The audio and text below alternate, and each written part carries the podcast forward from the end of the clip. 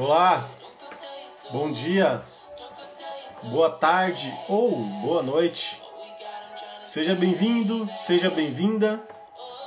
Estamos começando aqui mais um encontro do nosso Pluralidade em Pauta. E para quem já está me acompanhando nessa jornada, é uma grande satisfação contar com você até aqui e saber que você está aí me acompanhando. E para quem está chegando pela primeira vez, seja bem-vindo, seja bem-vinda.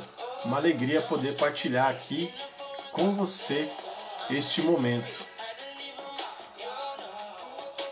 Estamos aqui semanalmente recebendo referências negras para um papo sobre tudo, trazendo temas para além do racismo deixando mais do que provado que nós somos plurais e diversos e podemos falar sobre tudo. E como toda semana, a gente vai começando escutando o som que é escolhido pelo nosso convidado, pela convidada. E a convidada de hoje escolheu esse som aqui, que a gente está aqui difundindo, curtindo.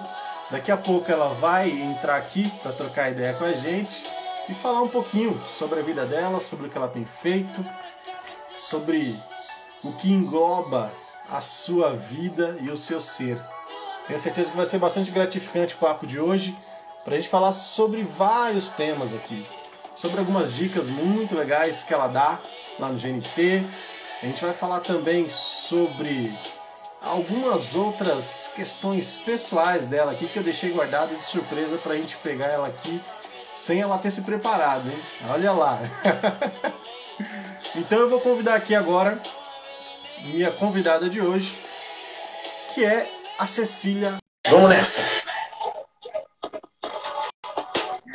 Lá vem. Opa! Olá! Oi, André, tudo bem? Como você tá? Eu tô bem, e você, Cecília? Ótima, melhor agora. Pô, que bom te receber aqui, viu? Muito obrigada, Obrigado. muito obrigada pelo convite. Eu e pessoal, como estão vocês? Obrigado por, por ter aceito aí, por estar participando com a gente. Eu vou primeiro fazer aqui uma autodescrição minha, e aí depois eu vou pedir para você fazer também. A gente aderiu aqui, desde o encontro que eu fiz com o Marcelo Zig, e ele pediu para a gente fazer, né, até para que as pessoas que estão nos acompanhando e que não nos veem, né, possam saber quem somos nós. Então vou começar aqui. Eu sou o André, um homem negro, é, de cabelo black, aqui um pouquinho mais curtinho, um pouco mais baixo, um óculos retangular, é, de bigode e cavanhaque, uma camisa polo com o último botão da camisa aberto aqui, e ao fundo tem uma estante com vários livros e uma máquina de datilografar. Por favor, Cecília. Olá, meu nome é Cecília, eu sou uma mulher negra é, de pele clara. Estou usando um turbante estampado nos tons verde escuro e amarelo. Estou com uma blusa de gola alta, sem mangas, verde claro. Uh, uso um batom escuro, uso brincos dourados, de uma marca preta também, chamada Zambia. Uso um óculos que me faz sentir com um diamante no meio da cara, porque ele é um óculos texturizado, é, transparente. Ao fundo tem um quadro com uma mulher negra estilizada com flores no rosto, diversos livros, especialmente de autores pretos, e uma planta. Muito bem. Aderida ao universo das plantas, né? Quem não Sim. está, né? Não está? Depois da pandemia. Se nessa pandemia você não aderiu ao universo das plantas, alguma coisa muito errada está acontecendo com Sim. você. Então você fez focagem. Pessoal, Cecília é jornalista, modelo e apresentadora do GNT no Saia do Eixo, né? É, e muito legal de receber ela aqui, até porque ela vive de dar várias dicas, né? Assim, dicas sensacionais, né? Que valem ouro, literalmente, para as pessoas.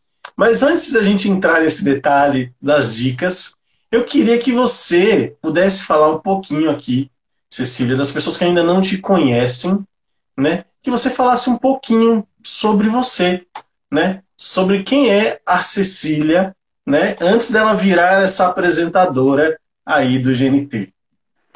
Claro. Bem, eu sou uma mulher disruptiva. Eu acho que essa característica, essa descrição, ela realmente tem muito a ver comigo, porque é, eu, como uma boa aquariana, eu questiono tudo a todos, inclusive a mim mesma. E estou sempre repensando as formas de pensar e agir, e vestir e comer, enfim, e viver nesse, nesse corpo que nós estamos aqui nessa realidade terrena. É, e isso me faz uh, pensar muito diferente de muitas pessoas, acredito eu. Mas felizmente igual a algumas, então eu tenho conseguido congregar assim comunidade, o que é bem importante também. É, eu também sou muito comunicativa, eu adoro qualquer forma de expressão. Já fiz curso de todo tipo de coisa: pintura, desenho, piano, balé, estileto. Já fotografei um pouco também. Eu sou modelo, que é uma super forma de comunicação. É, adoro moda, me comunico também pelas roupas que eu visto e pelas roupas que eu compro. Uh, então, acho que é um pouco disso tudo. Eu acredito que eu tenho muito o que dizer, eu tenho muito mais o que ouvir, é, e por isso eu adoro essa experiência de, de trocas e comunicação. Ah, que legal, que bacana. Acho o máximo, porque é, é, até engraçado quando o comunicador consegue ser sucinto no que vai falar, né? Porque a gente tem a mania de começar a falar e aí vai, né? Eu falei, vixe, eu até... até fiquei meio aqui, eu falei, deixa eu ver, será que ela vai? Será que ela vai devagarzinho? Tô no sapato, tô no sapato. maravilha, maravilha. Achei ótimo isso. Bom, e a gente está falando aqui então, né, dessas dicas que você dá, das coisas que você fala. É, e tem uma particularidade muito interessante que você dá dicas é, para as pessoas, né, saírem do padrão, né, do turistão, né, sair do padrão do turistão que, que vai para o Rio de Janeiro e só, né, sai ali seguindo os pontos turísticos. É, e você dá várias dicas, né, caminhando pelo subúrbio do Rio, né, pelas comunidades e dando várias dicas de alimentação, de lugares para visitar, enfim. Eu queria que você contasse como que surgiu essa ideia. Né? De onde que veio a ideia de você é, apresentar uma nova Rio de Janeiro, né? uma nova cidade do Rio de Janeiro, para quem quer conhecer a cidade. Isso aconteceu através de uma experiência pessoal, esse desejo. É, eu sou natural de Nova Iguaçu, nasci e criada por lá. Inclusive, tem umas pessoas iguaçuanas aqui que entraram também. Uh, vários amigos, né, gente? Como estão todos vocês? Beijos. E eu, quando eu estava em Nova Iguaçu, eu tive uma infância ali, uma adolescência muito regrada. Eu gosto de dizer que eu fui uma criança de apartamento criada em casa. Porque eu não saía muito, eu tinha ali, né, bem ali no cabresto mesmo, ali, rédea curta. É, e aí, quando eu passei para a UF, eu entrei na faculdade muito cedo, eu entrei com 17 anos. E aí eu saí de casa, fui morar com a minha irmã, que estava se graduando na mesma universidade. A gente morou um ano juntas, depois ela saiu e eu segui o baile. Continuei morando em Niterói, continuei na minha formação. E aí, nesse processo de sair da casa dos meus pais e ir para um apartamento é, fora da família, né? Mesmo estando com a minha irmã, era totalmente diferente de eu estar com meu pai e minha mãe nossa, o mundo se abriu. E eu vi, meu Deus, é, o mundo é imenso. Tem muitas coisas ainda para eu descobrir. Eu adorava andar pelo centro do Rio, que era o que eu tinha mais acesso morando em Niterói. Adorava andar por Niterói e conhecer. E eu pensei, gente, mas é muito grande, é muito mais do que tudo isso aqui, né, que eu conhecia. E é tudo meu, eu posso andar por onde eu quiser, eu posso explorar isso tudo. Um, e aí, daí veio essa, esse desejo de conhecer o Rio de Janeiro para além dos guias turísticos, dos lugares mais convencionais, e, e montando o que era o meu Rio, os lugares que eu gostava de frequentar, os lugares que eu queria frequentar. E aí, através desse desejo, eu fui aos poucos conhecendo alguns lugares. E quando eu estava no GNT, é, eu tive a oportunidade de, de apresentar um projeto, e aí eu apresentei esse projeto, que era o Sai do Eixo, é, baseado nessa, nessa intenção. O SAI ele é baseado em dois pilares principais: é, pluralizar as opções de entretenimento na cidade e também fazer com que as pessoas que estão nesses lugares se sintam representadas. Porque essa galera não está no novela das oito, sabe? Historicamente. Não está nos programas de TV, de modo geral.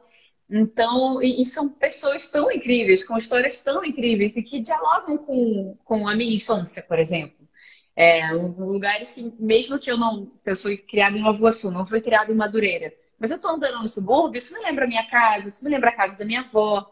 Então, é, é, essa experiência suburbana, acho que ela dialoga muito dentro da pluralidade, é, mas independente do que tem de diferente, tem muitas coisas em comum. Mas o que eu acho mais interessante é trazer essas histórias que não têm visibilidade, sabe? E que, felizmente, através do mundo digital, a gente consegue é, ocupar mais esses espaços, né? E conseguir falar por nós e dar visibilidade para essas pessoas todas, é, com histórias incríveis. Ah, que legal. Acho isso lindo. Achei muito bacana a ideia. É, embora né, eu seja aqui de São Paulo, e todas as vezes eu, infelizmente, né, tenho, tenho a, a, triste situação de ir para o Rio, e todas as situações que eu fui para o Rio foi a trabalho. Né? Então, assim, na Mas cidade do Rio. aproveitar, gente. Eu tenho tanta coisa, é a cidade mais divertida do mundo. Pois é, meu. Então, assim, sempre que eu vou é a trabalho. Então, não, né, correria, muitas coisas você não consegue né? Ah, e o mal você vai vir. Quando você vier, você me né? fala. Boa. Não, eu preciso marcar agora. Agora eu quero fazer só para ir fazer esse turismo aí. Com certeza. Entendeu? Saí e falei, não, vou só pelas dicas. Agora, se eu for para o Rio de Janeiro, só vou combinando com a Cecília. Então já fica aqui a dica. Já, já entendeu? tô Pode mandar o DM. ah, ótimo, né? Ótimo. Assim, então, mas acontece, né? Acaba que e, e, a, e, o paulistano tem essa mania, né? Onde vai, tudo que tá fazendo faz correndo, né? Correria, ah, isso aqui. Enfim, a é gente é tem, infelizmente a gente tem essa mania aqui em São Paulo, né? Então, é, é, enfim, ainda não tive a oportunidade de ter esse aproveitamento no Rio de Janeiro, mas agora eu já tenho várias dicas aqui anotadas no meu caderninho e eu vou seguir todas elas quando Ai, eu estiver aí visitando com calma, podendo participar Aguardo um sua mais. mensagem. Conhecendo essa vida real, né, efetivamente, que tem aí no Rio. E eu gosto muito do projeto porque né, eu também sou né, é, nascido e criado aqui na periferia de São Paulo, aqui no Grajaú, e eu acho muito bacana essa iniciativa de você mostrar para as pessoas uma outra cidade, até porque eu sempre me deparei com pessoas né, trabalhando no mesmo lugar que eu, por exemplo, pessoas que vêm do interior de São Paulo e que só conhecem a, ali o centro de São Paulo como se fosse né, o lugar, como se fosse a única coisa, né? E a gente uhum. tem tantas coisas quando a gente desmembra para as outras regiões das cidades, né? E coisas que são até grandiosas, né? De muito, muito. tempo. De muito. muito. tempo.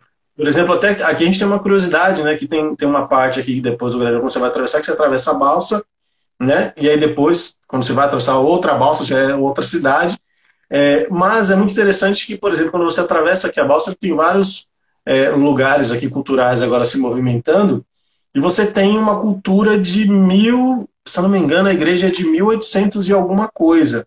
Então, assim, Nossa, olha como que existe uma história né, Sim, por trás aí, né, de uma grande é, lembrança de um bairro, né, que já existia, uma fazenda, enfim, Muitos, eu que estou influenciando, eu quero ser dicas também. Quando eu for de novo a São Paulo, eu vou falar contigo. por favor, por favor. Venha, venha, venha. Tem um amigo meu aqui, é, o Adolfo, mais conhecido como DJ Ferrugem, e hum. ele também tem um projeto muito legal aqui que chama é, Meninos da Billings e o Navegando, é, é, e aí ele faz um, um, tour aqui pela represa, né, que você vai conhecendo todos os, os lugares aqui, enfim, tem vários projetos muito bacanas aqui.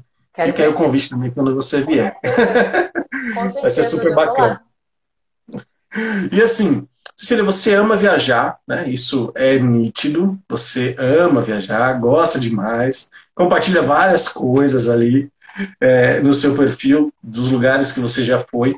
E eu queria que você contasse alguma curiosidade diferente ou alguma situação que você passou em algum lugar que você viajou e que você não estava imaginando, aconteceu, ou que fugiu totalmente do que você imaginaria? Tem algo nesse sentido? tem, tem sim. Eu diria que essa não tem como esperar. É minha melhor história de viagem quase foi a pior, mas no final das contas deu tudo certo. Que foi quando eu fiquei presa em Paris. Essa é insuperável. Essa história não tem como. Tem outras curiosidades, mas essa é assim. What? Como assim? Eu eu estava chegando para o meu intercâmbio, eu fiz intercâmbio pela UF. É, e aí eu, eu, fui para Portugal e estava é, na região de Lisboa, estava em Setúbal. E aí eu já tinha ali uma expectativa de quais lugares eu queria conhecer da Europa, porque claro eu estava viajando, eu queria viajar o máximo possível, né? Eu, inclusive, eu, eu gastava o mínimo de dinheiro quando eu estava em casa, economizava tudo, tudo, tudo, tudo para guardar cada cêntimo de euro para viajar. Felizmente, as passagens aéreas internacionais são baratas né, dentro da Europa, então dá para a gente aproveitar bastante. E aí, eu nem tinha pensado muito em ir para Paris, porque eu sabia que era um destino muito caro. Eu pensei, cara, se eu for para Paris, eu não vou para outras três cidades. Não, eu quero conhecer o máximo de lugares possível. Mas aí os, os, meus amigos que eu conheci lá, né, estavam todos indo, todos indo, eu falei, ai, quer saber? Quando eu vou ter essa oportunidade de novo? Beleza, vamos. E aí nós fomos, é, embarcamos e tal, fomos nove brasileiros, gente cabeça. Aí tá, aí a gente curtiu, meio junto, meio separado, não sei o quê. Chegou quase na hora de ir embora, assim, no dia anterior, começou uma crise dos operadores aéreos, uma greve total e os voos pararam de sair, especialmente os voos das agências mais acessíveis, né? Ryanair, é, EasyJet, essas que eram que, obviamente, que eu tava voando, né? E aí a gente pensou, meu Deus, o voo foi, foi cancelado, cadê o voo? E, e assim, o, o, pior é que o voo não tinha nem sido cancelado, ele tinha sido adiado é, sem previsão, porque, enfim, as pessoas têm direito à greve, né? Os profissionais têm direito à greve, então o voo aconteceria em algum momento, mas ninguém sabia quando. E a gente estava lá, nossa reserva no hostel tinha acabado, a gente tinha rachado o hostel mais barato de Paris. E aí a gente pensou, meu Deus, o que a gente vai fazer? O que a gente vai fazer? Onde a gente vai ficar? O que vai acontecer? E os meus amigos todos decidiram ir embora. É, não, a gente vai pegar uma passagem de trem e vai voltar de trem. Só que a passagem era muito cara. Era entre 120 e 180 euros a perna. Era muito, muito, muito caro. Falei, gente, não tem nenhuma condição de eu pagar isso. Assim, não tem. Não, não tem como. E aí eles foram embora e eu fiquei sozinha. e aí, simplesmente, eu tinha um amigo que estava morando lá, ainda está, inclusive. Ele é formado pela UF também, né, Universidade Federal Fluminense de Niterói. É, a gente se conheceu na faculdade e ele estava morando lá, estava estagiando na L'Oréal na época, agora ele já está contratado. E aí eu já tinha mandado mensagem para ele que eu queria encontrá-lo, é claro. E aí quando eu falei assim, amigo, então tá preso em Paris não tenho dinheiro, não tenho pra onde ir, eu posso ficar na sua casa. E ele me recebeu no apartamento dele. É, e foi uma, foi uma experiência muito legal, no fim das contas. Como eu falei, poderia ter dado tudo errado, porque eu estava com dinheiro muitíssimo limitado. Eu não tinha nem conta no banco ainda, é, porque eu tinha acabado de chegar. Então, nem tinha como, tipo, alguém me transfere um dinheiro que eu pago. Nem, nem isso era uma opção, só tinha um dinheiro que estava ali comigo. É, e aí, mas aí, cara, isso, isso me salvou muito porque como ele conseguiu me, né, me ajudar, eu, cara, eu aproveitei tudo que Paris tinha de gratuito. E aí foi a minha oportunidade de, é, de passear pelas ruas, sabe? Pelas praças e tal. O que, o que não me faltava era tempo. E eu não tinha como gastar indo para um restaurante fazendo uma coisa isso ou aquilo, não sei o quê. Eu fui a todos os museus gratuitos. Inclusive, teve um que eu tava. Eu, eu pesquisei a exposição, achei super legal. Cheguei lá, não era de graça, aí eu fui embora. Eu andei tipo tchau, dois tchau. quilômetros até chegar no museu. Falei, não, não vou pagar não. vou embora, vou para outro museu que eu já fui. Aí eu vejo outra coisa. Essa, essa é realmente insuperável. Fiquei vivendo de croissant de um euro por uns, uns, cinco dias, assim, que era a coisa mais barata que eu conseguia. E um restaurante também que vendia comida congelada. Era uma, uma marmitinha assim congelada. Eu não como muito, comia cada uma duas vezes. era uns dois euros, era isso, almoço e janta. Nossa, contando aqui, né? muito, muito. Tá, não, cada, cada cêntimo, assim, centavinho, assim, eu tava guardando. Mas Ai, foi ótimo. Mas depois você conseguiu voltar. praças. Consegui voltar, você... o voo eventualmente ah, aconteceu. E não paguei, aconteceu. né? Eu, ele já estava pago. Nossa, que loucura, hein? Foi, Ficou sozinha. Vai dar certo. Hoje você olha e fala, meu, como assim, né? Como assim? Cara, pois como é, assim? tem um vídeo, eu, eu, me gravei assim, na, assim que eles foram embora, eu cheguei aí com eles na estação é, central de trens, e aí eu vi o preço de passagem e falei, gente, não dá, Eu durmo literalmente embaixo da ponte, na beira do Sena, mas eu não vou pagar 180 euros, gente. Não tem nenhuma condição isso aqui, pelo amor de Deus. E aí eu fiz um vídeo. Cara, é, é aquele perrengue chique, né? O famoso. Mas assim, eu estava em Paris, estava em Paris, nossa, cidade, é luz, o sonho, hum, quase todas as pessoas. Eu estava sem dinheiro nenhum, eu estava com uma mochila imensa, eu tava toda descabelada, assim, sabe, sem saber o que ia acontecer na minha vida. É, meu telefone tinha acabado a bateria, aí eu tive que carregar num negócio que era uma bicicleta, que você sentava na bicicleta, tipo essas bicicletas de malhar, é, e aí você pedalava e aí saía energia para carregar o telefone. E aí tem um vídeo que sou eu assim, pedalando, carregando o telefone. E gravando, tipo, a gente, os amigos. Gente, né? Eu nem tinha canal no YouTube, não tinha nada. Mas eu pensando assim, um dia, guardando pra posteridade. Aí meus amigos foram embora. Agora o meu, o meu outro amigo, ele só chega em casa às 8 da noite, são 9 da manhã. Eu não tenho nada para fazer. Eu assim, que bom que eu tô do outro lado da cidade, então eu vou cruzar a cidade inteira a pé, uns, sei lá, não, não sou muito não sou muito boa, assim, de, de quilômetros, mas acho que foi uns 6 quilômetros mais, não sei. Foi muito longe. Se, eu, se você olhar, assim, de Montmartre, que eu acho que era o bairro onde ele estava, até a estação central, tipo assim, cruzando Paris. Eu falei, que bom, tem tempo, não tem nada para fazer. Aí eu fui andando, não, e tava chovendo, então foi assim, aquela cena triste. Uma pessoa molhada, com a mochila imensa, assim. Ai, meu Deus, o que eu vou fazer? a, vida, a vida do mochileiro custa caro, tá vendo? É. Não custa dinheiro, mas haja, haja força aqui nessas costas aqui. É isso. Isso. Mas que legal. Bom, já tem, já tem muita história para contar aí pela frente. Nossa, tem muita. Né? muita história para contar pela frente. Ah, mas que interessante. Já estava aí você cruzando, né? Buscando ali as alternativas dos passeios gratuitos.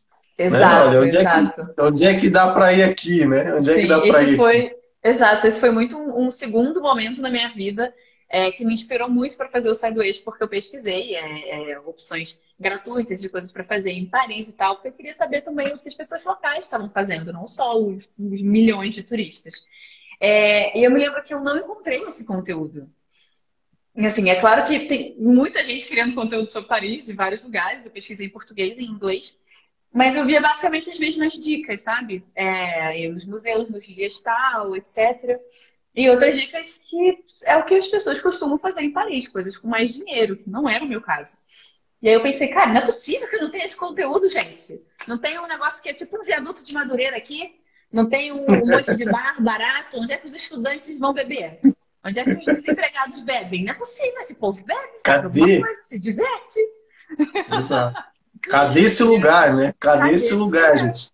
E Vamos eu não lá. encontrei muito, tudo que eu encontrava era muito indie hipster, sabe? E aí era caro, Sim. obviamente. E aí eu falei, nah, esse conteúdo não existe, eu vou fazer.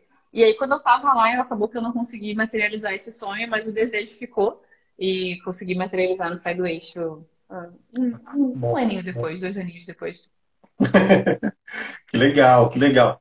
Isso foi bacana, porque tô, você está falando e eu estou lembrando aqui, né? É, da, enfim, já, já não, não fui para a cidade do Rio, mas para outras cidades já, né?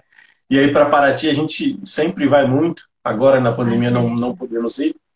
E aí a gente, uma das vezes que eu fiz com a minha esposa para lá, e aí meu filho nem tinha nascido ainda, a gente decidiu economizar um pouquinho, né? Porque comer ali na, na cidade do centro ali de Paraty é pode ser bem caro. É, é deixar, né?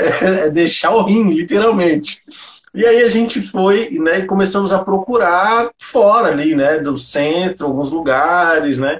É, e a gente na época não tinha carro, então a pé, tipo, mas vamos aí caçar algum lugar. E foi muito interessante que a gente acabou achando um restaurante assim bem familiar. E a gente falou, nossa, o preço de, de comer lá dá para comer tipo quatro, cinco dias aqui tranquilo, né? A e comendo toda. super bem, né?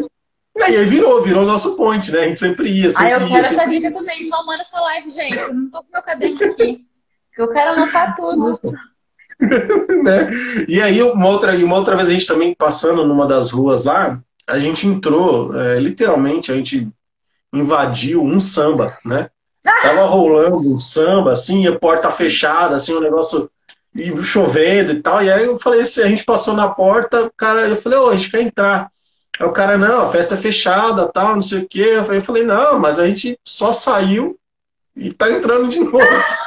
cara, pode entrar aí então. É, a gente invadimos um samba lá, ficamos no samba a noite inteira. Era um aniversário era babado? Não sei, era um samba fechado lá, um negócio. Até a gente não sabe, a gente ficou e depois foi embora. É amo cara de pau, gente. A cara de pau é tudo. Basicamente. Nos melhores basicamente. lugares. É isso, gente. Se tiver ó, qualquer lugar para invadir, me chama aí que eu, que eu tô dentro. Eu, eu também, eu tô dentro também. Eu também. Entendeu? Pô, vai economizar? Eu tô dentro. Pode Pô, me chamar. Pois é, falo sério, é muito bom. muito bom, muito bom isso. Ai, ai. Cecília, deixa eu perguntar uma coisa para você. É, você, quando você fez sua autodescrição, você falou, né? Está de turbante. E você sempre tem algumas dicas de cabelo lá no seu perfil é, vários cabelos diferentes, né? Com trança, sem trança, com black, enfim, vários, vários, vários. Mas eu queria te perguntar como que é essa sua relação com o cabelo? Se ela sempre se deu de uma forma tão tranquila, natural, é, da forma que você vivencia hoje, ou se em algum momento você teve um processo de transição, de busca de um autoconhecimento diferente, ou se você já cresceu com, essa, com isso sendo apresentado para você. Uhum. Eu sempre me dei bem com o meu cabelo, mas o mundo não estava pronto para ele. Então, em determinado momento, eu era super jovem, assim, eu tinha uns 12 anos, eu acho. E a minha mãe chegou em mim e falou: ah, tá na hora de começar a, a usar química. Tipo assim, menstruei, tô mocinha. Ah, tá mocinha, tá na hora de usar química. Foi meio que assim, uma, uma etapa natural, entre um milhão de aspas, né, obviamente. E aí, nesse momento, eu comecei a, a, fazer o relaxamento, que a gente chama, né? Que é você usar a química só aqui na raiz, e aí o cabelo perde volume. Mas é claro que a raiz cresce, então o que está aqui eventualmente vai para o meio, então o cabelo ele vai tendendo a ficar mais liso, com menos volume, menos cacho e tal, é, ao longo dos anos. E eu nunca, nunca gostei, nunca gostei desse cabelo, mas era o, o que eu via em todos os lugares, sabe? Era o que todas as mulheres da minha família faziam, era o que as poucas pretas na TV faziam no, jornal, no jornal, revistas, pouquíssimas que eram representadas tinham os cabelos dessa forma. Então era, era o que eu achava que era possível, assim, não, não tem uma outra coisa. Nós alisamos o cabelo, era isso. Não refletia muito sobre isso. Até que em determinado momento é, eu sofri um corte químico. A pessoa que sempre cuidou do meu cabelo, do cabelo da minha mãe da, e dessa minha irmã, é, eu tenho duas irmãs, ela sempre cuidou do cabelo de nós três, até da minha avó também. Ela pegou uma química errada por acidente e o meu cabelo caiu. É, felizmente, ela não tinha passado no cabelo todo, era só nessa parte aqui, bem acima da orelha que ela tinha começado. E o cabelo veio na mão dela, e obviamente nunca mais voltamos lá. Mas foi um momento que eu falei, mãe, eu não quero mais, eu não gosto, nunca gostei disso, não quero mais isso. E a minha mãe falou assim, filha, eu não entendo você mas eu te apoio. Se você não quer mais, então não vamos mais. E aí começou uma saga para encontrar produtos para cabelo natural. Praticamente não tinha. É, o único produto que tinha na época era um. Eu fiz uma live uma vez falando sobre isso e, uma, e umas, umas mulheres comentaram que usaram esse produto também. Ele era a linha Gold Black, eu acho, Daniele. Ele era um pote azul com a tampa dourada. E eram meses minha mãe procurou creme. Tudo era domar os cabelos, controlar o volume. Tudo era sobre isso, nada era sobre cabelo cacheado. Esse foi o único que a gente encontrou. Tinha um que era também domar volume, mas enfim, ele foi, esse foi o único que era minimamente a ver ali. E aí eu passei por esse processo de transição. Em determinado momento eu, eu, eu nem sabia o que era Big Shop, mas em determinado momento eu cortei o cabelo muito curto, porque ainda estava com aquela química, né? Como eu expliquei, a raiz vira comprimento, então aquela, aquela química tá ali. Em determinado momento eu cortei muito, muito curto, mas eu nem lembro tanto dessa época porque meu cabelo felizmente cresceu bem rápido. É, eu me identifico muito com cabelo longo. É, e aí foi um processo assim, eu já estava quase na faculdade. Eu estava entrando na faculdade quando meu cabelo estava quase todo é, natural. E aí eu comecei a ter um, uma experiência muito incrível. Isso foi em 2013. E nesse momento em que eu saí de Nova Iguaçu, então fui mais para o Rio, Niterói e tal, cidades eu acho que eu posso dizer que são maiores, eu vejo, pelo menos eu via, né, Nova Iguaçu como uma cidade muito mente fechada, sabe? Pelo menos nos meios que eu circulava. As pessoas pensavam muito ali, mesmo jeitinho, uma coisa até um pouco provinciana, que eu nunca me identifiquei, mas eu não sabia como mais pensar, então eu só ficava, tipo, incomodada, mas eu não sabia outras possibilidades. Mesma coisa com cabelo. E aí foi para Niterói, faculdade, tal, um ambiente muito mais aberto a possibilidades, etc. E aí eu andando com meu cabelo natural na rua, dezenas de mulheres me paravam e falavam: Nossa, o seu cabelo é natural? Ah, eu também quero, eu também quero fazer transição. Você não usa química, eu não odeio química, eu quero parar de usar química. Eu estava em qualquer lugar, na fila do mercado, no shopping, na farmácia, na rua, pegando ônibus. E tinham mulheres me parando para perguntar do meu cabelo, para falar do cabelo delas. E olha, não sei quem aqui, se alguém aqui que está né, assistindo essa live ou ouvindo esse podcast se identifica, mas quando duas mulheres pretas começam a falar de cabelo, minha filha, você sai da frente, porque isso é uma oportunidade de tirar muita coisa do peito, do coração, de autoestima, de representatividade, de amor, de dor, de tudo. E, o cabelo é a fonte, é a porta de entrada, né, para tantos debates, tanta, nossa, enfim, um livramento, né, que a gente tem, assim, essa, é quase um vômito que a gente tira tanta coisa que está presa aqui dentro. E aí eu fui passando por essas experiências, foi muito interessante uh, e, e, e, sempre mantive o interesse nesse tema.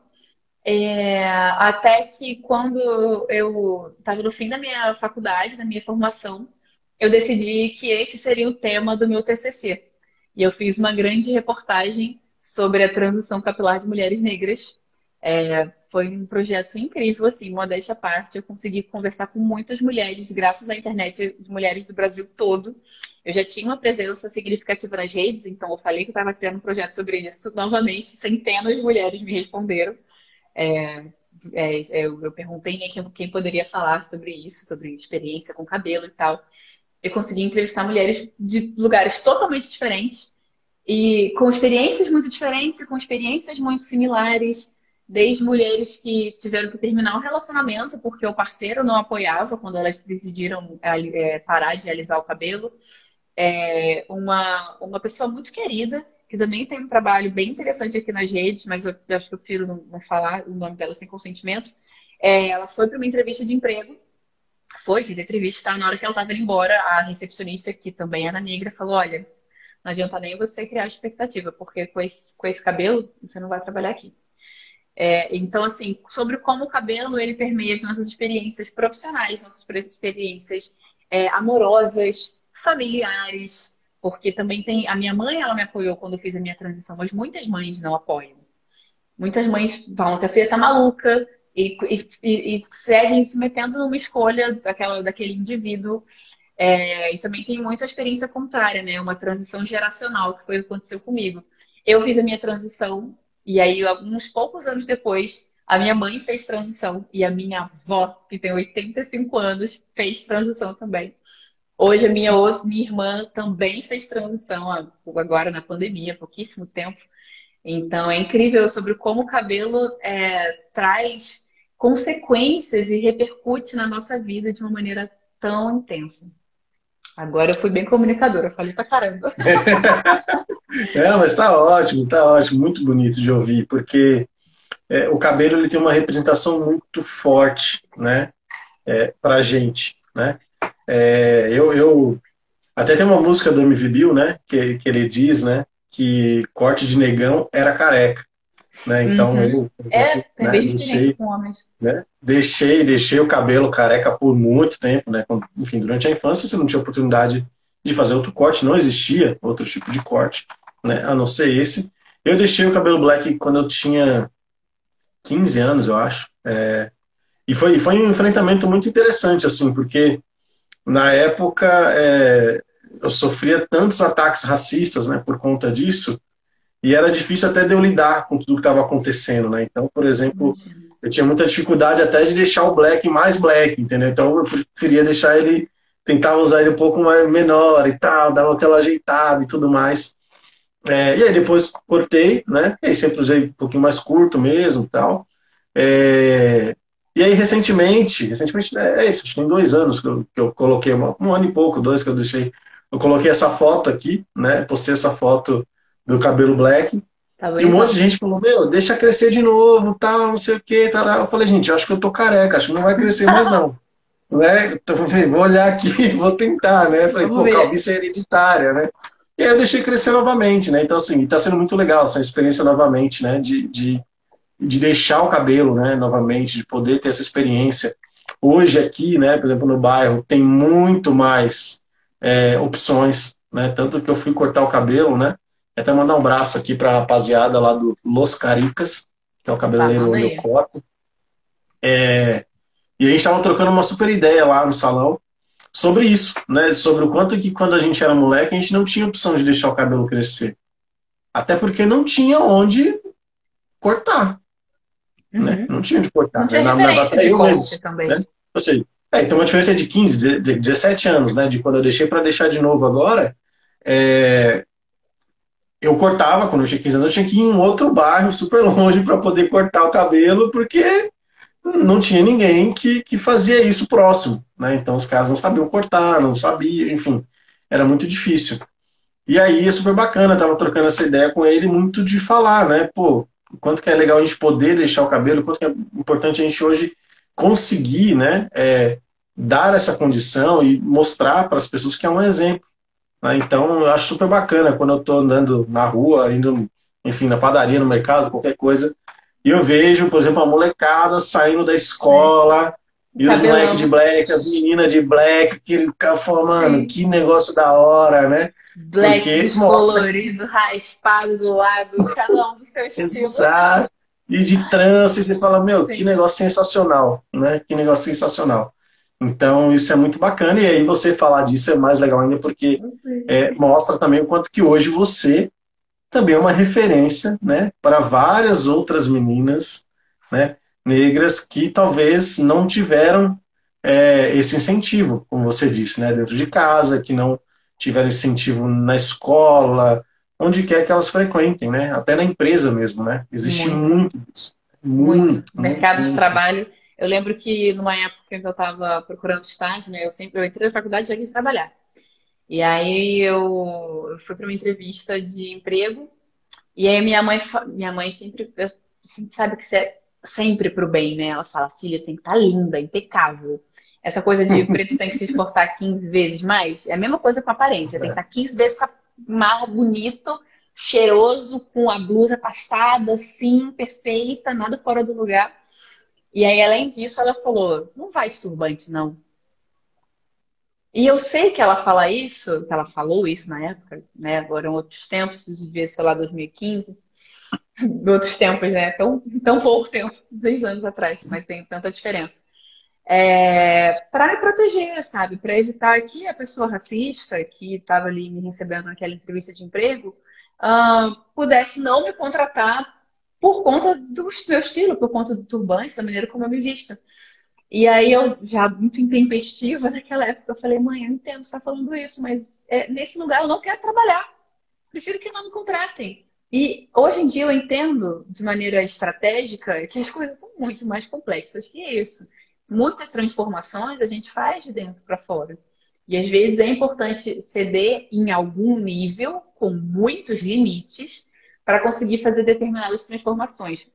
E pedir paciência, especialmente para pessoas pretas, indígenas, é, pessoas, grupos minorizados de modo geral. Isso é muito complicado, né? Porque a gente está com paciência há 200 anos já, 300 anos, vai ter mais paciência ainda. Mas, enfim, pensando exclusivamente de maneira estratégica, é, é muito complicado equilibrar né, a estratégia e a emoção. Então, eu, eu entendo muito bem por que, a minha mãe me falava isso. Hoje em dia, ela tem uma uma perspectiva totalmente diferente. Mas é, é complicado. É, nem sempre a gente consegue ter né, essa, esse tempo. Né, esse não, tempo. E isso é importante. Não. E você, e você tocar nesse ponto é muito importante para as pessoas refletirem aqui com a gente a respeito do momento que vive cada pessoa. Né? Então, assim, uhum. e aqui o nosso papo, né, nessa live, nesse podcast, é muito para que as pessoas realmente consigam compreender que pessoas negras são plurais, são diversas. Muito, nossa. Né? Elas vivenciam mundos completamente diferentes, né? É, não, não queira exigir né, de nós que a gente tenha as mesmas é, atitudes, os mesmos pensamentos, que a gente haja da mesma maneira. Não é, cada pessoa é um mundo, é um universo particular, né? Como eu falei aqui agora, né? Quando eu tinha 15 anos e estava de cabelo black, eu não conseguia reagir a situações racistas. Né? Eu era um moleque, trabalhava numa empresa multinacional, onde só tinha eu e mais um humano preto, entendeu? Não tinha mais ninguém. Então, era uma, era uma outra vivência, né? era um outro momento. Né? E eu não conseguia, não tive, não tinha esse, essa, essa situação. Né? Então, eu fui atravessado pelo racismo recreativo muito tempo, né? muito tempo da minha vida. Até, né, é, até enfim, sendo um espelho né, daquilo que eu estava recebendo também para outras pessoas. Então isso é muito difícil, a gente precisa entender né? Cada pessoa tem o seu momento, cada pessoa tem a sua fase, né? E hoje é completamente diferente, até porque eu penso diferente para agir de forma diferente, até para ser diferente para o meu filho, né? Então, para ele pensar de outra forma aqui, ó. ó. A minha irmã comentou aqui que ela já deixou de ser contratada por ter ido de trança numa entrevista de estágio. Sim, né? isso é muito triste e é muito relevante. A gente precisa Exato. falar sobre isso, né? É, eu, eu ia até falar uma outra coisa, mas eu, eu me lembrei de uma situação de um lugar que eu frequento bastante. É, e uma funcionária que é preta, o uniforme dela é turbante, né? Tem o uniforme todo e turbante faz parte do uniforme dela. E aí um cliente estava sendo muito racista com ela, fazendo piada, sabe? A partir do lugar onde ele estava da mesa, apontando para ela, fazendo assim, da cor e o turbante e tal. E a gente está conversando sobre isso, eu vou me posicionar publicamente em apoio a ela. É, mas para a gente entender como isso, cara, isso existe, isso existe hoje. Enfim, é, é, muito importante a gente falar sobre isso, porque isso não é uma coisa que não aconteceu, sabe? Não é uma coisa do passado. O racismo não acabou, como ainda tem gente que pensa é, que a gente está delirando, né? Que o racismo são os pretos que fazem, kkk. Mas Nossa. falando nisso, uma pessoa que comentou sobre como o racismo recreativo funciona, você pode explicar? Por favor, vamos lá então. É, assim, até você bem, bem resumidinho aqui para a gente só compreender e, e, dar sequência aqui, né? Uhum. O, o, racismo recreativo ele é quando você é, faz uma série de supostas piadas, né? Supostas piadas é, a respeito de uma pessoa negra. Né? Então você vai contar, é, você vai buscar um monte de, de, de base aí, de piadas para fazer é, uma chacota com o cabelo, você vai fazer é, uma piadinha né, que não existe para com a pele, né? Você vai, é, dentro de uma roda de pessoas, começar a apontar aquela pessoa ali nas suas supostas piadinhas, que na verdade é um crime, né? Porque está cometendo um crime, você é racista, está cometendo um crime, né? Mas, dando um exemplo meu, né? Eu já até falei sobre isso aqui. É, na minha época de escola, era muito natural a gente ficar praticando situações preconceituosas. Né? Isso é bizarro e eu não tenho nenhum orgulho disso. Né? Em um dado momento, num ano, acho que eu estava na quinta série, é, quinta ou sexta série, é, as rodinhas no intervalo eram rodinhas para fazer piada de preto. Então se reunia o grupo para ficar fazendo piadinha de preto, né? E aí comparativos, né? Ah, poxa, não sei o que, você é a Vera Verão, ou você é o Mussum, ou você é isso, você é aquilo, etc. e tal. Né? E tudo isso não está associado a um elogio. Né? Tudo isso está associado a você tentar ofender a pessoa, mas usando um, um suposto humor por trás disso. Né? E um humor que não existe. Uma, uma, uma brincadeira que não existe. Então você cria ali uma situação recreativa né, é, para ofender as pessoas. Então eu fazia parte desse grupo, né, é, porque eu queria ser aceito pelo grupo das pessoas, ali naquele momento. É, na quinta né? série normalmente... você tem pensamento crítico, você só quer ser Exatamente. Não... Para comer lanche com alguém. Exato. E a pessoa negra ela se coloca, ela, ela fica nessa situação porque ela também está ali. Sim, né? claro. Então, eu também já passei e aí você vai, E aí você vai olhar e vai falar para mim assim, pô, mas você ria com os meninos. Mas você julgar então, eu ria, porque eu queria ser aceito por todo mundo. Claro, claro. E né? isso não é só uma questão etária, até pessoas Exatamente. mais velhas, pessoas de idade, enfim. É, é, é, é muito fácil a gente julgar sem entender o contexto, não é? Exato, exato. Então é muito disso, né? E aí você tem né, a situação que aconteceu né, muito nitidamente ali, por exemplo, no Big Brother Brasil, com o João. Né, e que foi uma situação onde é, virou um comentário geral né, depois, porque todo mundo falou, pô, mas o João riu na hora que foi feito o comentário. E isso é racismo recreativo. A pessoa coloca uma situação onde a pessoa negra não consegue sair e automaticamente entra naquele mesmo rolo e dá risada. Mas ao mesmo, ao mesmo é, exatamente, ao mesmo tempo que ele riu, ao sair, ele se acabou de chorar com a Camila. Porque ele foi encontrar um porto seguro, né, onde fosse é, fácil para ele conseguir desabafar o que aconteceu. Então as pessoas ficaram criticando, nossa, mas ele riu depois né? É, ele riu e depois foi buscar mídia. Não, não é que ele foi buscar mídia, ele teve a oportunidade de, numa outra situação, reagir ao que tinha acontecido. É, a gente fica sem é. reação, exatamente que a Ana tá Exatamente, sem exatamente, sem reação. E muita gente não tem a oportunidade de reagir depois, né? Como ele teve ali num espaço público dentro do Big Brother, é né? Depois de conversar, depois de ele ter tido um porto seguro, etc. e tal.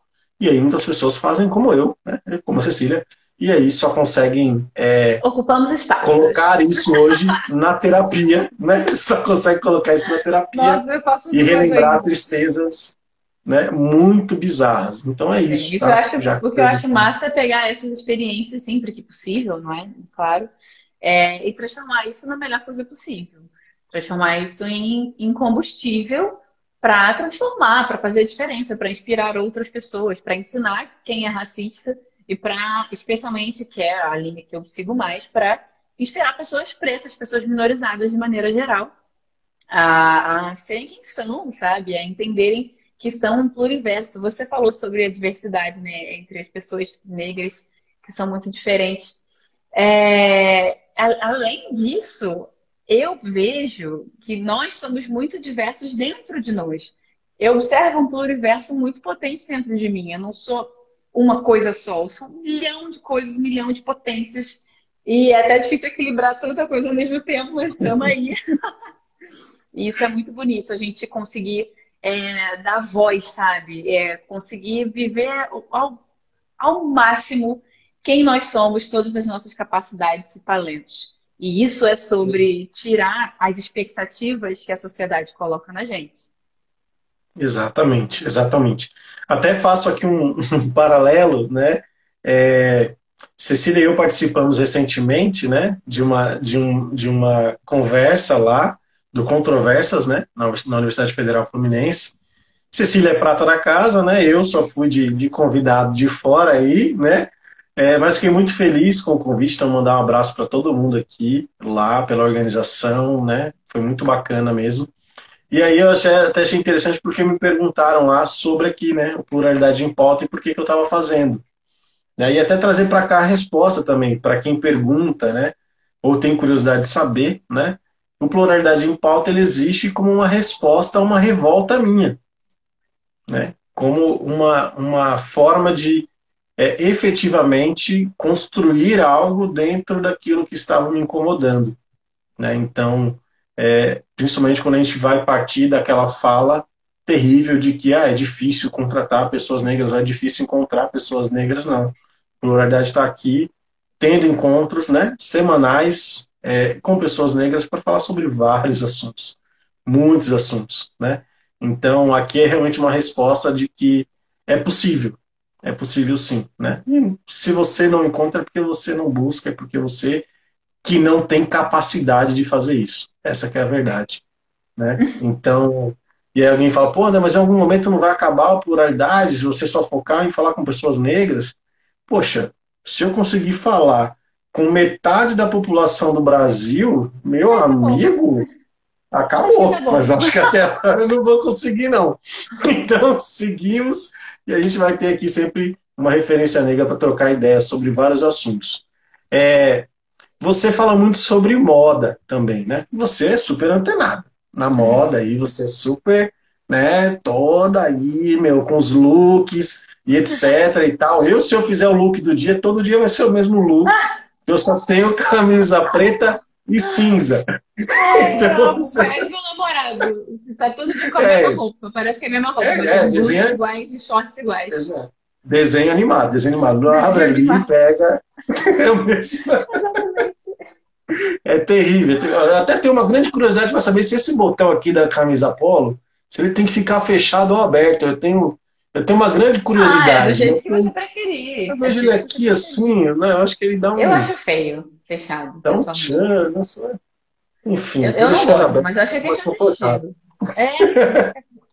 Eu sou, eu brinco que eu sou muito demodê. Eu sou um cara fora de moda, né? Mas eu quero te perguntar, você acha, né, na sua percepção, que a moda ela é sempre renovável e sempre viva e que as tendências são apenas um caminho, né? Ou a moda tem que seguir uma regrinha mesmo ali o tempo inteiro? Ai, com certeza a moda e o estilo, a maneira de a gente adornar o nosso corpo, ela é livre, é para a gente se vestir da maneira como a gente quiser.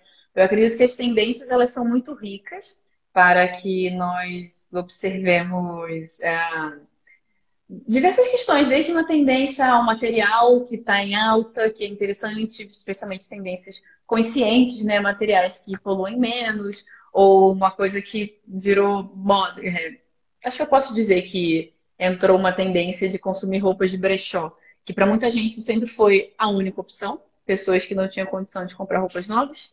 É, depois isso se tornou mais comum para pessoas que até poderiam ter opção, mas preferiam peças com estilo diferente, não sei o quê. E em determinado momento bombou, um monte de rica fazia questão de comprar em brechó, porque isso virou uma tendência e tal. E eu acho ótimo, acho que é um consumo consciente, eu quero mais é que todo mundo tenha mesmo, isso eu acho maravilhoso. Mas para além é, dessa questão, com certeza a moda ela é uma das melhores maneiras de se comunicar. Inclusive, eu uso de, dessa ferramenta de comunicação desde muito cedo. A minha mãe conta que uma vez, eu devia ter uns sete anos na época, não sei, mas eu sempre gostei muito de usar uma xuxinha de cada cor, por exemplo. Eu, eu, tinha, eu tinha fases. E aí teve a fase do uma xuxinha de cada cor. Eu tenho um cabelo bem grande, bem volumoso. É, e aí eu falava, mãe, não pode repetir, dei uma cor, não repete. Aí meu pai comprava um saco de xuxinha é, e aí não podia repetir, é muito cada cor. Aí eu cheguei na casa de uma tia para um aniversário. É, essa tia ela tinha uma condição é, financeira melhor que a da minha família e tal, era uma amiga da minha mãe, uma amiga de faculdade. E a gente chegou no centro de Nova Iguaçu, no apartamento dela e tal, pra festa, comer docinho, salgadinho. Aí a gente entrou, abriu a porta e uma mulher falou: Nossa! Olhando para mim. E ela ia, obviamente, fazer um comentário pejorativo, tipo, que merda é essa? Aí a minha mãe passou na frente e falou: Não, ela falou assim: é, Nossa, mas ela é muito. Aí minha mãe fez assim, tipo, chegou perto dela, olhou assim nos olhos dela, esperando a resposta. Aí ela falou: excêntrica. Ela falou, é assim, é mesmo, ela se veste assim ela quer. e isso continuou na minha vida, sabe, para sempre. Minha mãe nunca fez a menor questão, assim, tudo que estava dentro das possibilidades financeiras dela, é, ela me dava e queria que eu tivesse essa oportunidade de me vestir da maneira como eu quisesse. Uma outra situação é, foi a festa de 15 anos da minha irmã, e a gente estava no shopping, gente devia estar no Nova América, alguma coisa assim para ver ah, o vestido lá, a roupa dela, e a gente passou numa loja e tinha uma fantasia, que era da época da Barbie Rapunzel, que era um vestido rosa, tecidos brilhantes, uma coisa linda. E eu acho que é porque a gente, né, ia fazer um investimento tão grande para minha irmã, minha mãe tinha se preparado financeiramente, e o vestido estava lá cabendo no orçamento. Eu falei, mãe, eu quero, eu quero, eu quero, eu quero, eu quero. Ela falou, tá bom, vou te dar. Eu falei, é, eu quero vestir agora. e eu vesti na loja. E eu comecei a andar no shopping com o vestido. Isso eu tinha 7, 8 anos. É, e as pessoas perguntavam: ah, é aniversário dela? Minha mãe, não. Ah, ela tá indo pra uma festa, então não. Eu fiquei tá assim, quer. Isso é uma das coisas que eu mais amo em criança, porque criança ninguém liga de estar com fantasia, de estar não sei o quê. E, nossa, eu quero andar fantasiada. eu vejo muito a minha forma de me vestir quase como uma fantasia. Porque é a maneira que eu tenho de comunicar o que eu estou sentindo, o que eu tô, é, o que eu quero é, é, colocar para as pessoas interpretarem da minha roupa também. É, ou então, não que que vão interpretar, eu quero vestir isso aqui e dane-se o mundo. Então, eu adoro. A moda é uma ótima ferramenta de comunicação. que ótimo, que ótimo. E que alegria você falando disso, hein? Que isso, uhum. gente. Que coisa maravilhosa. E mais maravilhosa ainda sua mãe, hein? Nossa, ah, sua ela é babado. Beijo pra minha mãe. Que incentivadora. Grande incentivadora. É que isso. Que massa. A gente está encaminhando aqui, então, para o nosso finalzinho do nosso tempo. Né? O tempo voou aqui. Sim. Mas eu vou te fazer duas perguntas que são perguntas centrais que eu faço para todo mundo que vem aqui. Né? E a primeira delas é: qual é a melhor memória que você tem, a melhor lembrança que você tem do seu passado?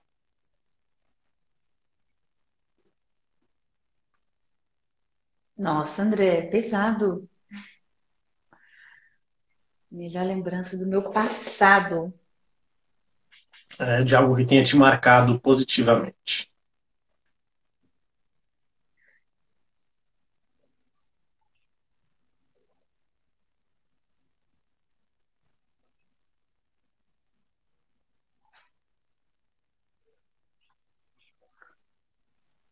Meu Deus, muito difícil. É...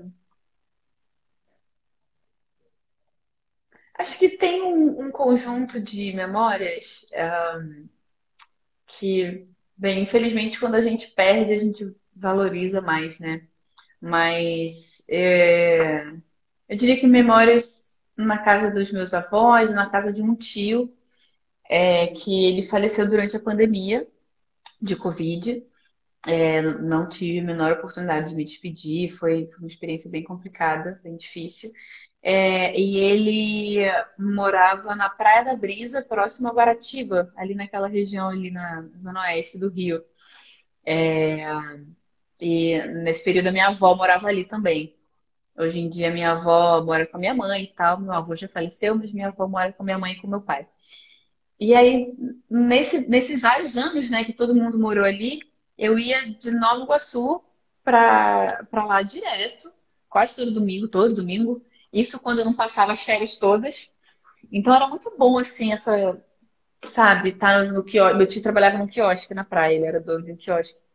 É, então era muito bom, assim, essa sensação de entrar no quiosque, no meio da cozinha, da fritura, do peixe. E pedir, tia, me dá uma bala! E pegar uma bala e, e voltar para casa e brincar com o cachorro da rua, andar de bicicleta.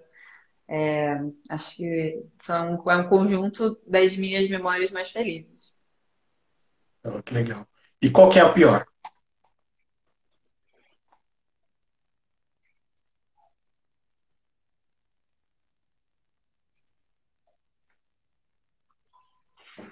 Hum. Nossa, vou ter que cortar esse silêncio aqui no podcast depois. Minha pior lembrança.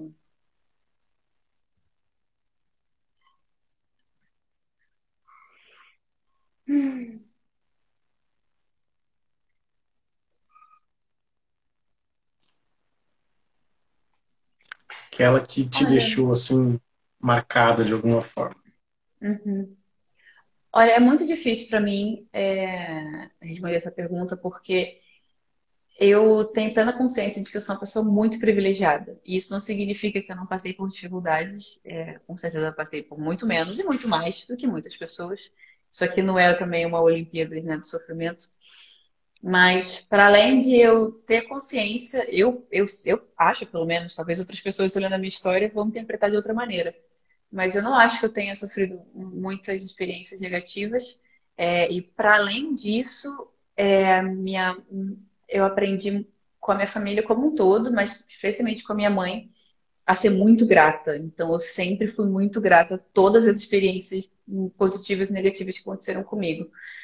É, eu diria que uma das coisas mais tristes mesmo foi, foi, foi essa perda desse tio. Ele era uma pessoa muito querida, muito alto astral, sempre para cima. Se ele tinha um pedaço de pão, ele dividia com todo mundo que estava com fome. É, e não, não é exagero falar isso, sabe? Ele realmente era uma, essa pessoa muito caridosa com todas as pessoas em volta, mesmo tendo uma condição muito simples. Uma pessoa muito alegre, muito cheia de vida, assim. E me dá muita raiva, sabe? Que a gente tenha vivido uma pandemia que ninguém esperava, mas que a gente tenha vivido uma pandemia no Brasil com um, um governo genocida que poderia ter feito muito mais e não fez. E assim, ele só morreu porque ele foi trabalhar, sabe? Porque estava todo mundo trabalhando, então ele foi trabalhar também e ele trabalhava atendendo o público. Então acho que isso é uma das minhas lembranças mais tristes e que me traz mais raiva, porque é algo que talvez seja por isso, é algo que eu não consigo ter nenhuma gratidão sobre isso. Acho que o máximo que eu posso ser agradecida é que foi rápido, não demorou. É, porque é, dá muita raiva mesmo. Sim, pois é.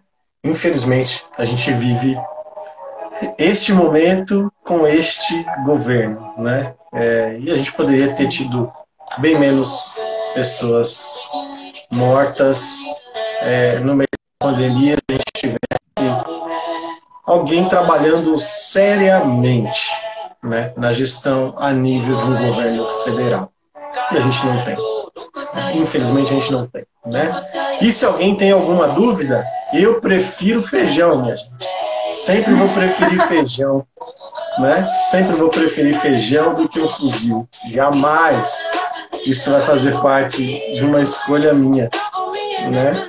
É, e estamos encerrando aqui, né? Com o som que você escolheu, com a música que você escolheu, né? E eu vou deixar aberto aqui para você poder encerrar mandando um abraço, ou melhor, mandando uma dica para a galera Opa. que está nos acompanhando. Vambora. Depois eu vou falar da música nos meus stories. É, a, melhor, a melhor dica que eu posso dar para todo mundo que está assistindo essa live é se conheça. Isso pode parecer bobo, raso, mas isso é muito rico. Conhecer os seus sentimentos, conhecer as suas necessidades, conhecer a sua sombra e a sua luz. Esse é um processo complexo que vale a pena cada, cada passo do caminho. É, então se conheça e uma vez que você se conheça, não, não se julgue. Ah, eu sou invejosa, eu sou preguiçosa, eu sou. Abrace o que você não gosta e o que você gosta dentro de você. Você é um ser humano, sabe? Você não é uma estátua da perfeição. Isso é uma construção que a internet não impõe na gente muitas vezes. Então, se conheça e uma vez que você se conheça, se ame, acredite nos seus sonhos, corre atrás, você é cheio de talento. Show! Que dica, hein? Dica valiosíssima, pessoal. É isso, se conheçam, né? E tendo oportunidade, façam terapia que vai ajudar vocês a se conhecerem muito mais, muito mais, tá? A terapia não é algo associado para alguém. né? Não esperem passar por alguma situação crítica ou algo do tipo. A terapia pode te ajudar em coisas simples, né? Do seu dia a dia, da sua vida e de se conhecer melhor mesmo, realmente. Vai te ajudar muito, muito, muito mesmo. Cecília, Obrigado demais pela presença, tá? Valeu, muito Obrigada, bom nosso papo aqui. A gente poderia ficar mais tempo aqui ainda, falando e oh, compartilhando muito. outras histórias. Eu volto, né? eu Mas vamos encerrar, é, vamos encerrar para deixar para depois. Vamos deixar para uma parte 2. Você vai ficar, então, no comprometimento de compartilhar com as pessoas sobre essa música aqui de fundo. Falar agora, e gente. aí você me marca que eu vou compartilhar com as pessoas aqui também para elas saberem o que, que essa música significa para você, hein? Com certeza, agora. Obrigada pelo convite, André. Obrigada a todos é que estiveram aqui com a gente. Imagina, obrigado eu, muito obrigado mesmo. Quem perdeu aqui o nosso encontro desde o começo, é só procurar lá depois aqui, vai estar salvo no meu IGTV, tem uma série chamada Pluralidade em Pauta, e logo mais também estará no nosso podcast, em todas as plataformas de áudio, o Pluralidade em Pauta. É isso, galera. Obrigado. Tchau, tchau. Se cuidem e até breve. Fui, obrigado. Beijinho, tchau.